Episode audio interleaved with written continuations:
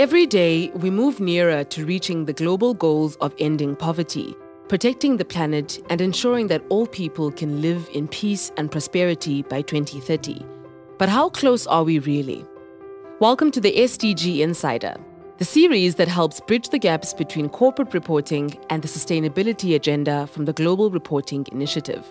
We hope to help businesses navigate the 17 Sustainable Development Goals with resources and guidance for taking action. In episode 2, we're taking a closer look at the challenges of corporate reporting on greenhouse gas emissions, climate strategies, and accountability, and we're sharing insight from prominent sustainability experts. I'm your host, Ayanda Charlie. 1 plus 1 equals 2, right? It's simple mathematics.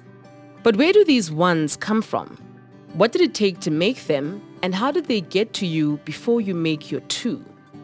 Adding it all up gets complicated when we look at the whole picture. And that's certainly the case for measuring the one plus one of a company's impact on the climate.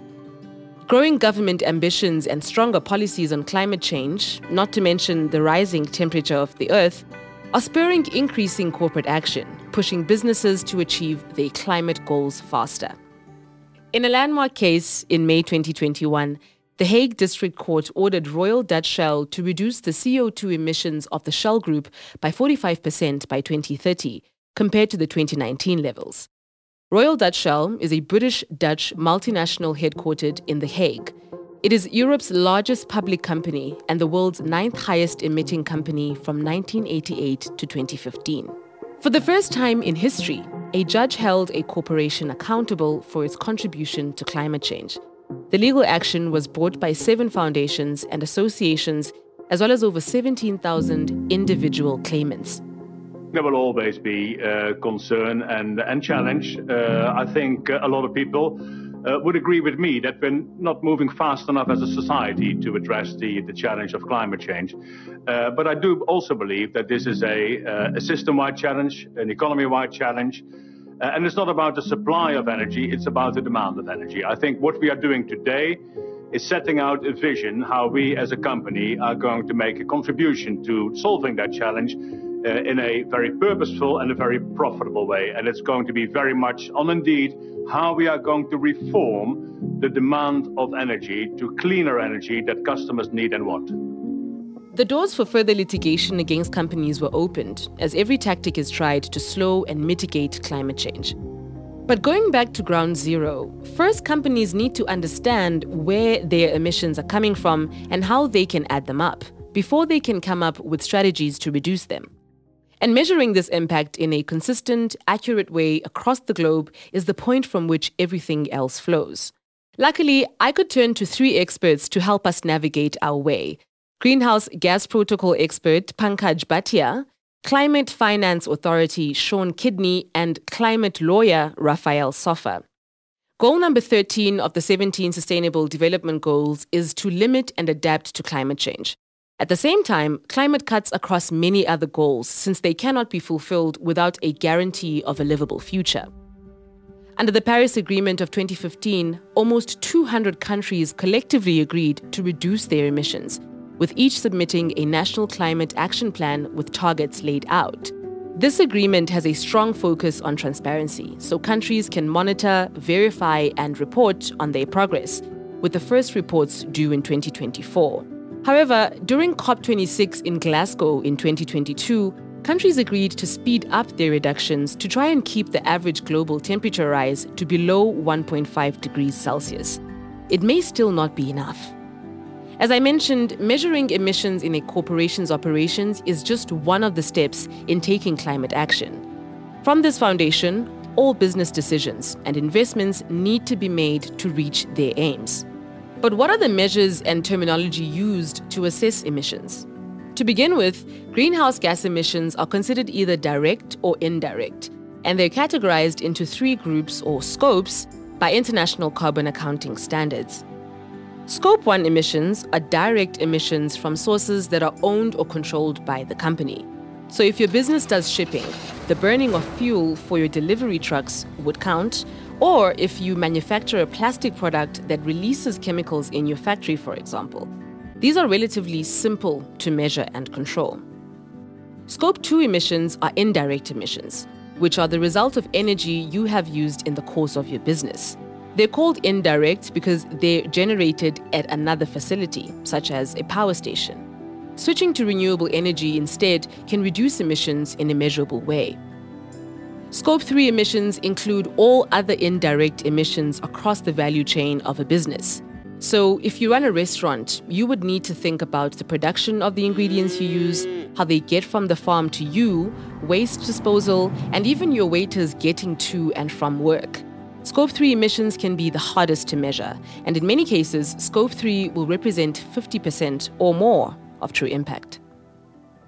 Some estimates show that a company's supply chain emissions are on average 5.5 times larger than emissions from their own operations. Scope 3 also requires thinking holistically about the entire life cycle of products, so more guidance on carbon accounting is definitely needed. I spoke with Pankaj Bhatia, the director of Greenhouse Gas Protocol, which enables companies, cities, and countries to develop comprehensive and reliable inventories of their greenhouse gas emissions and track progress towards their climate goals. So, Pankaj, how accurate is carbon accounting nowadays? Well, carbon accounting is a journey. And I think uh, we started 20 years back, almost uh, 23 years now.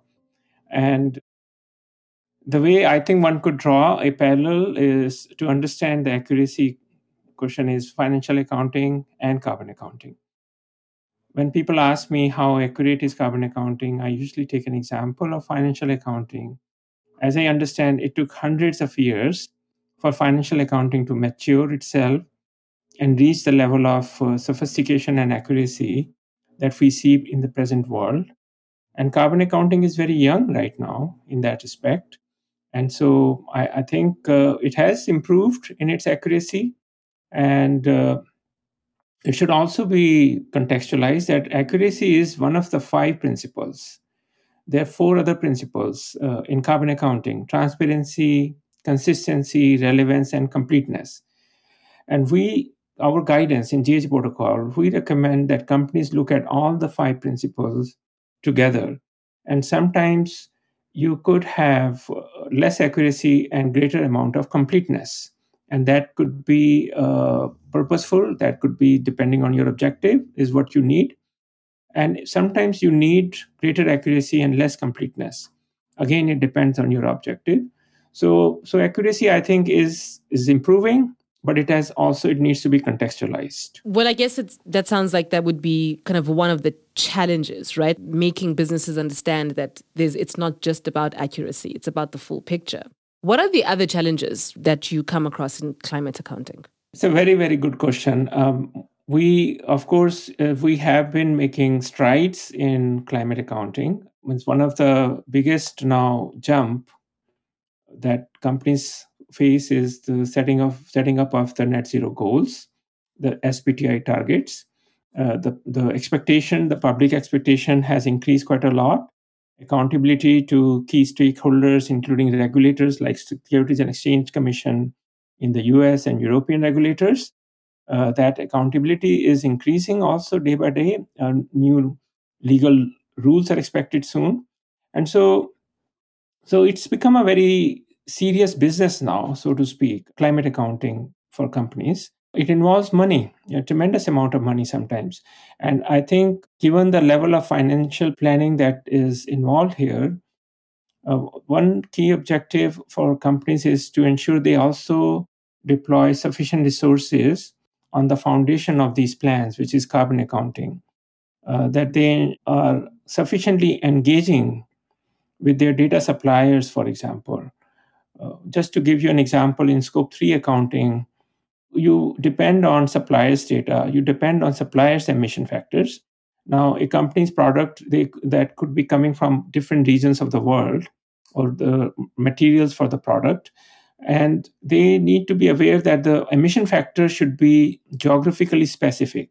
So if you if if you source beef, for example, from the US, but your supplier is giving you an emission factor that is for another country that is experiencing tremendous deforestation, then your emission factor will be very much skewed and you and if you use that your scope 3 numbers are going to be huge And if your scope three numbers are huge and you are making plans based on you know how to reach net zero for your scope three numbers also, you're planning a lot of money to be invested.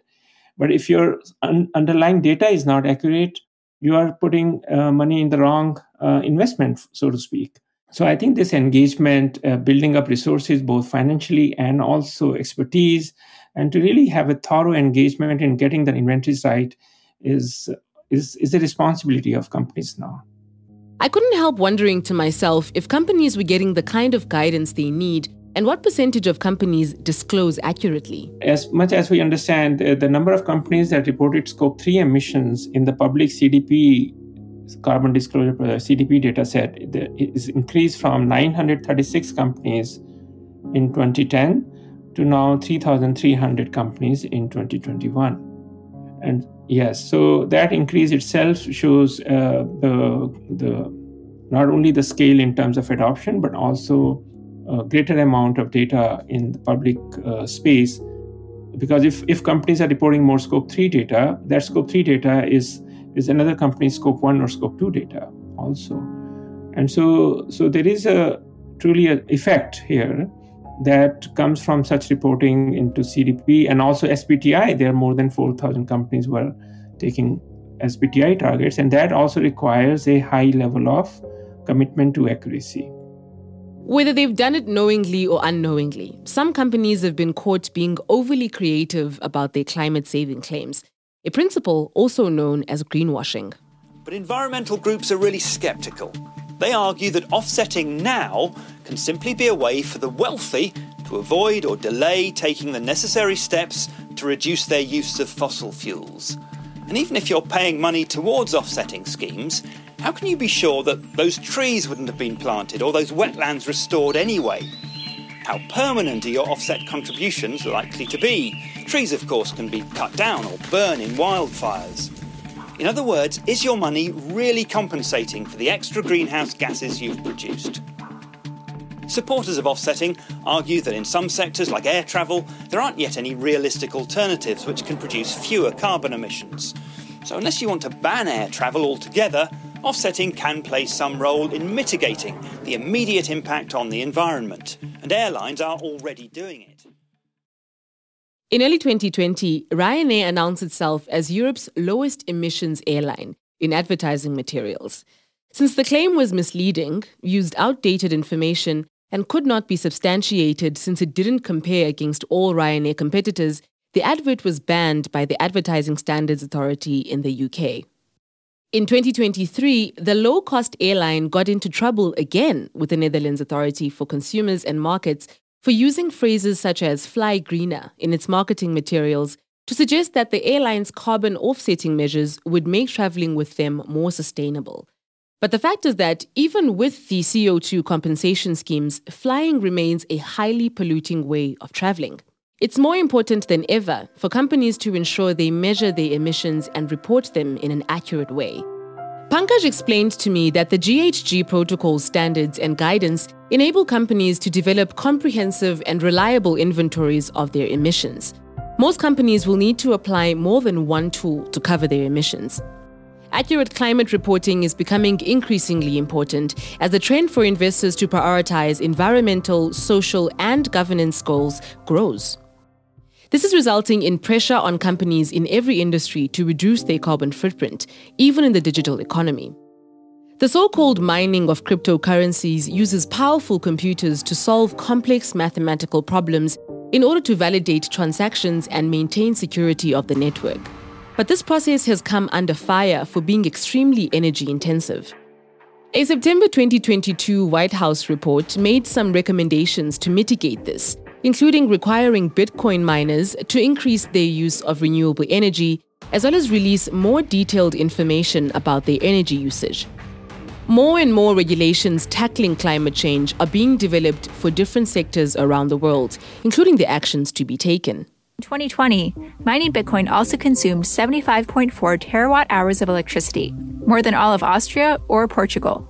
Sometimes it's been as much as Norway uh, which is about 120 terawatt hours. So it's a lot of electricity.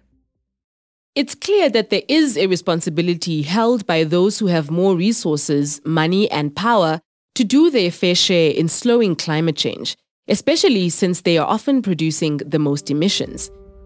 This is echoed by the Paris Agreement, which affirms that developed countries should take the lead in providing financial assistance to countries that are more vulnerable.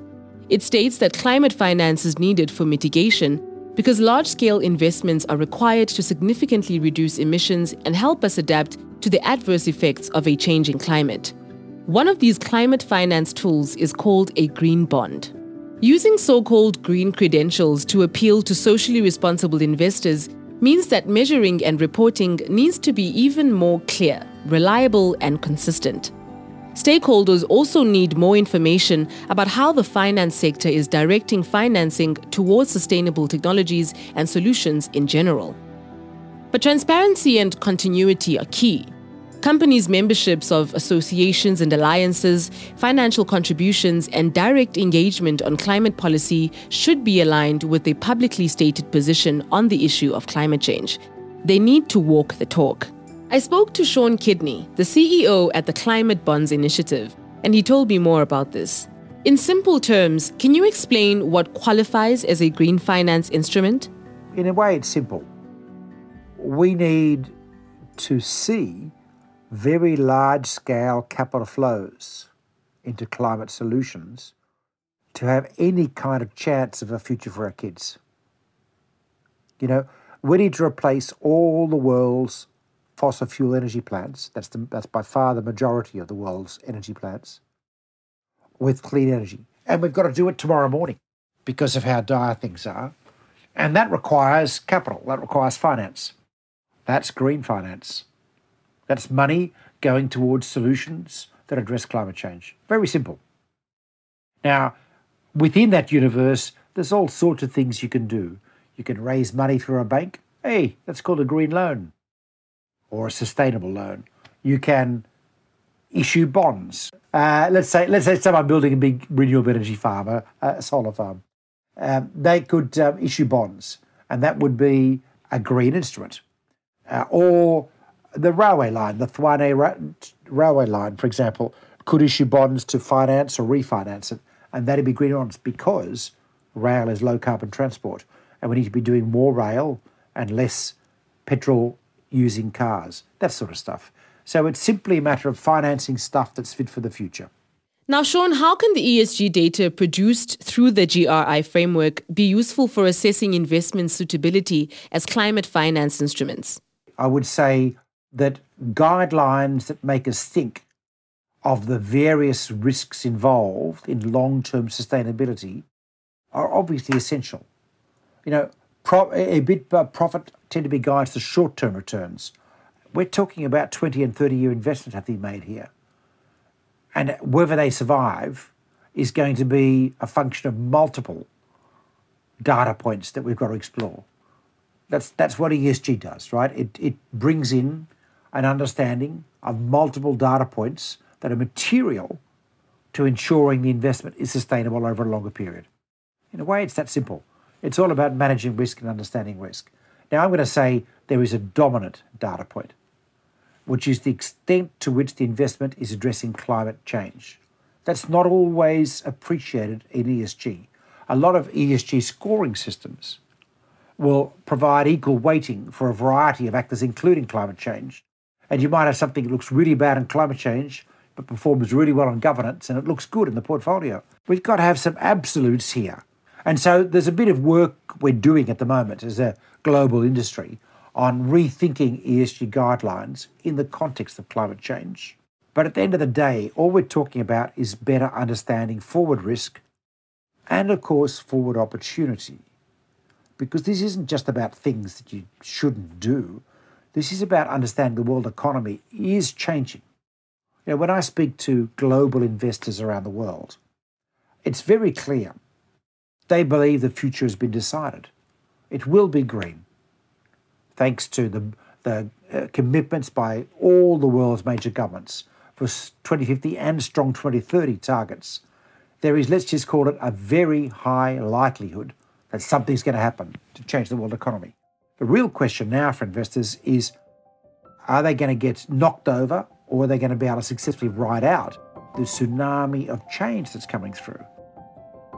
It's estimated that between 160 to 340 billion dollars are needed by the end of the decade to close the climate finance gap. A lot of the investment will be needed in the emerging markets. Yet, in many places, there's a lack of data and information on sustainability. As we transition to a lower carbon economy, the development dimension needs more attention too. And investment is the key word, as these are not sunk costs.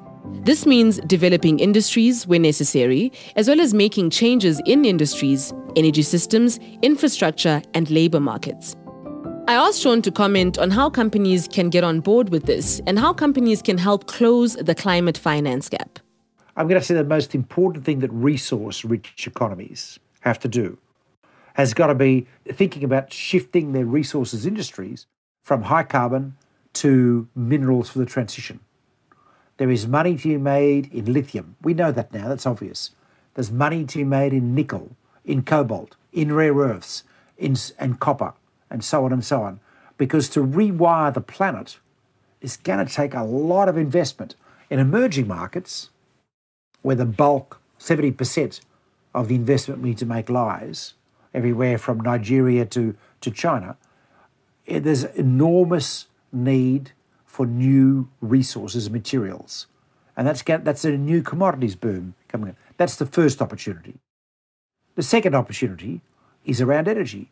We are about to enter a new era of low cost energy fueled by solar. You know, people are agonizing about closing down coal fired power plants in 2040 you know what? By 2035, we're going to close them down because they're too expensive to run compared to solar. Solar is getting so damned cheap everywhere that if you're not starting to convert your economy now and planning a different grid to be able to support it, you're going to find your energy costs compared to your neighbours are too high going forward. Energy is dropping. So the cost of solar is dropping 20% every year, year in, year out. The main thing companies, well, in fact, the main thing everyone needs to do, but companies and governments, is we need transition plans. The world is changing. How fast it change is uncertain. The faster we can change it, the more likely we are to have a reasonably sustainable future. To make that change, we need all companies and all cities and governments for that matter to develop transition plans. We've got a short window. The Intergovernmental Panel on Climate Change says we've got to get global emissions down by 55% by 2030, 65% by 2035. We need to plan now. Between now and the end of 2025 is the window. So, what does it mean for your business? I have no idea because I've got to look at your business.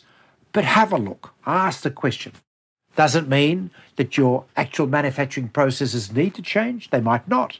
You might be perfectly fine. If you're a steel business, though, you have to be rethinking your blast furnaces. If you're a cement business, you have to be rethinking your production processes so you can shift to net positive concrete, which is available, doable now, away from high carbon concrete, which is the bulk of it now, and so on in every single industry.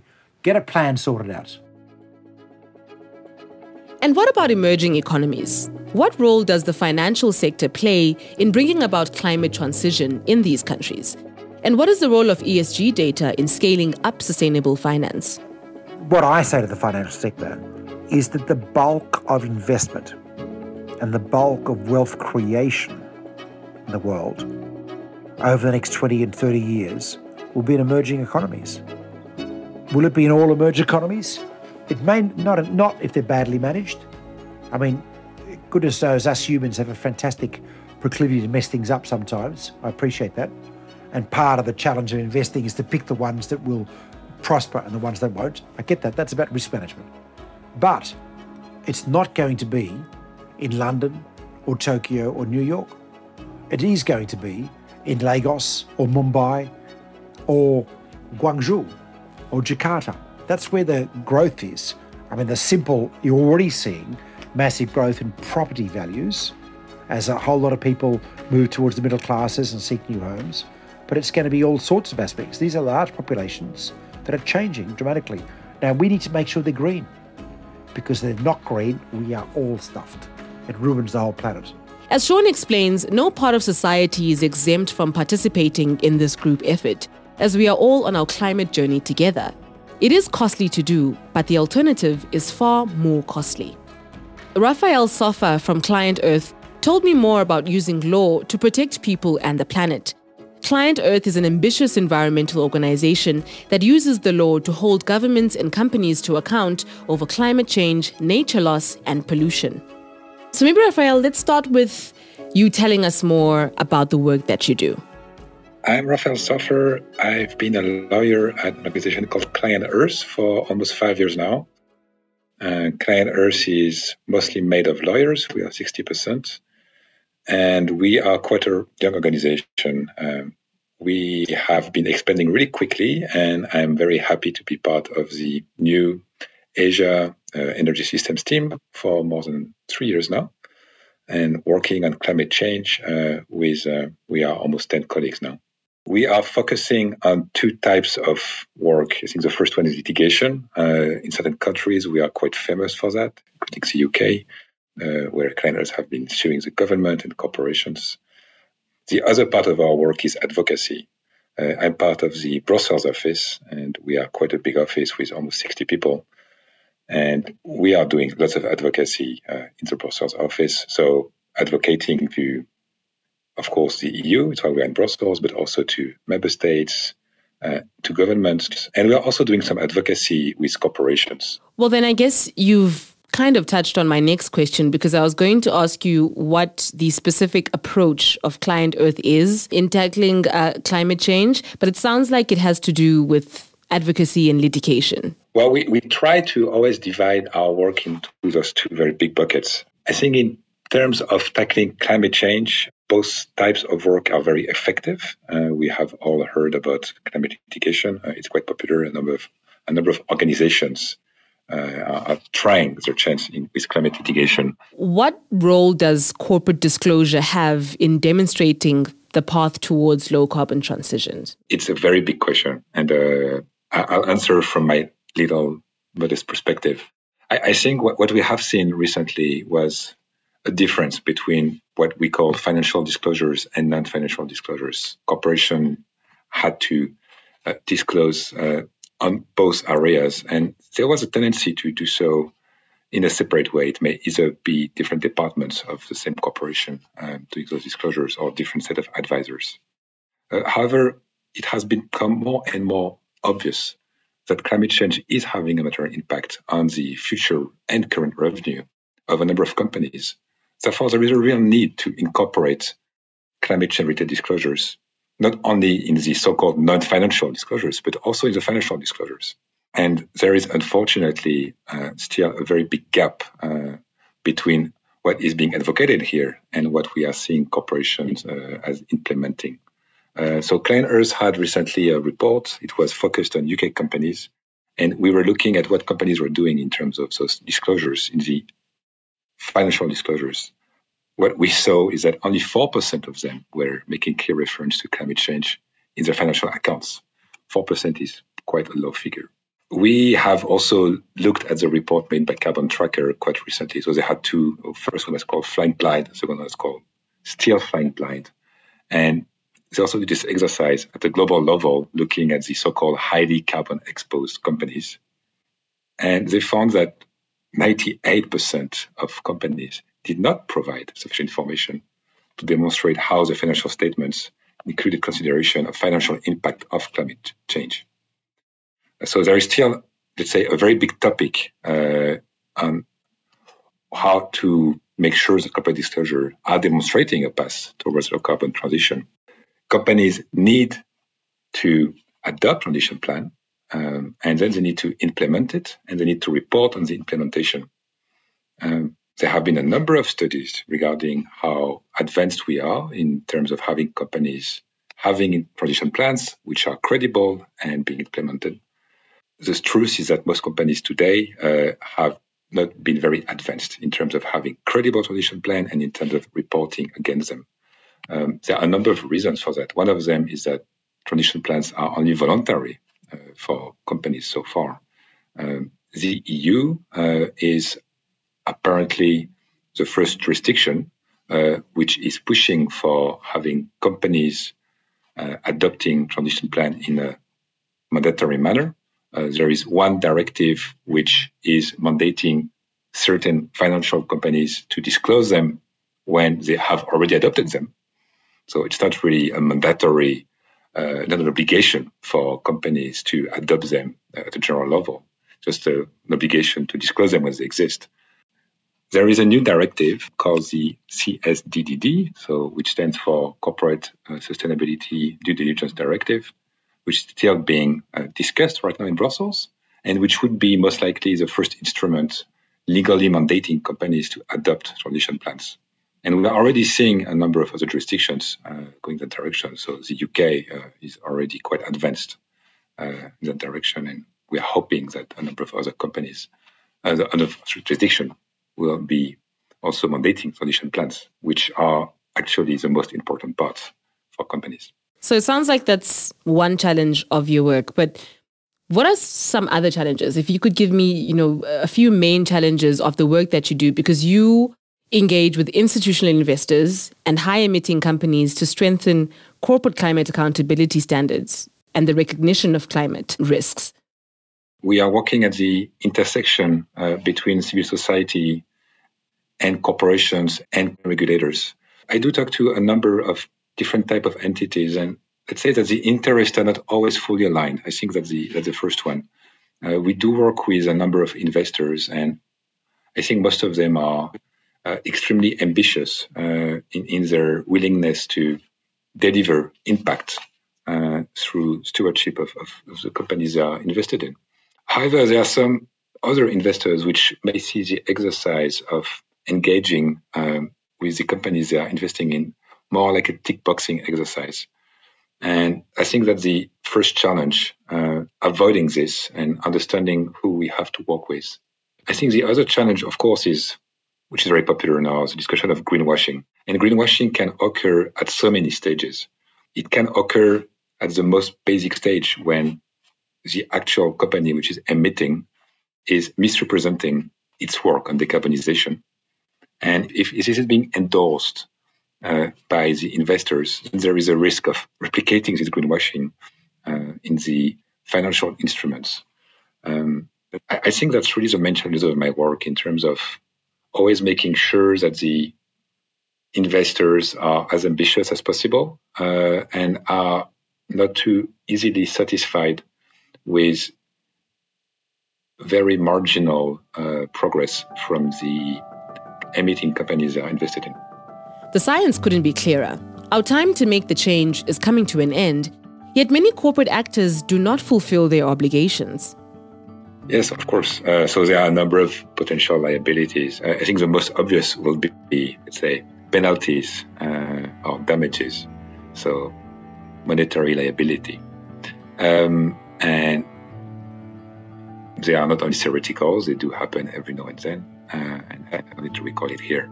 I think the other one is in terms of reputational risk. Um, companies which have been singled out by regulators or maybe by competitors or by civil society uh, are facing reputational risk.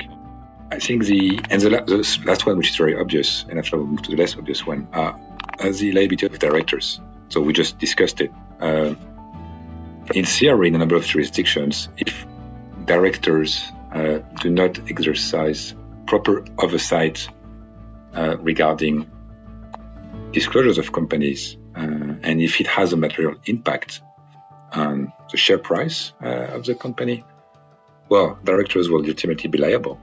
Uh, so it is a, a huge liability, which is not technically of the company but of the director, which is related to climate norms. And so it seems to me that we all need to continue taking responsibility and adding it all up correctly. Thank you for tuning in to episode two of the SDG Insider. Join us again for more topics related to the global goals, and be sure to click the subscribe button so that you don't miss any upcoming episodes. For more information on the Global Reporting Initiative, visit www.globalreporting.org. Until next time. This podcast is produced by Two Stories for the Global Reporting Initiative. Written by Linda Scarborough, produced by Carol Williams, with audio editing, engineering, and sound design by Kozim Zmela and Jordan Tui. For more information on references used, please refer to the show notes.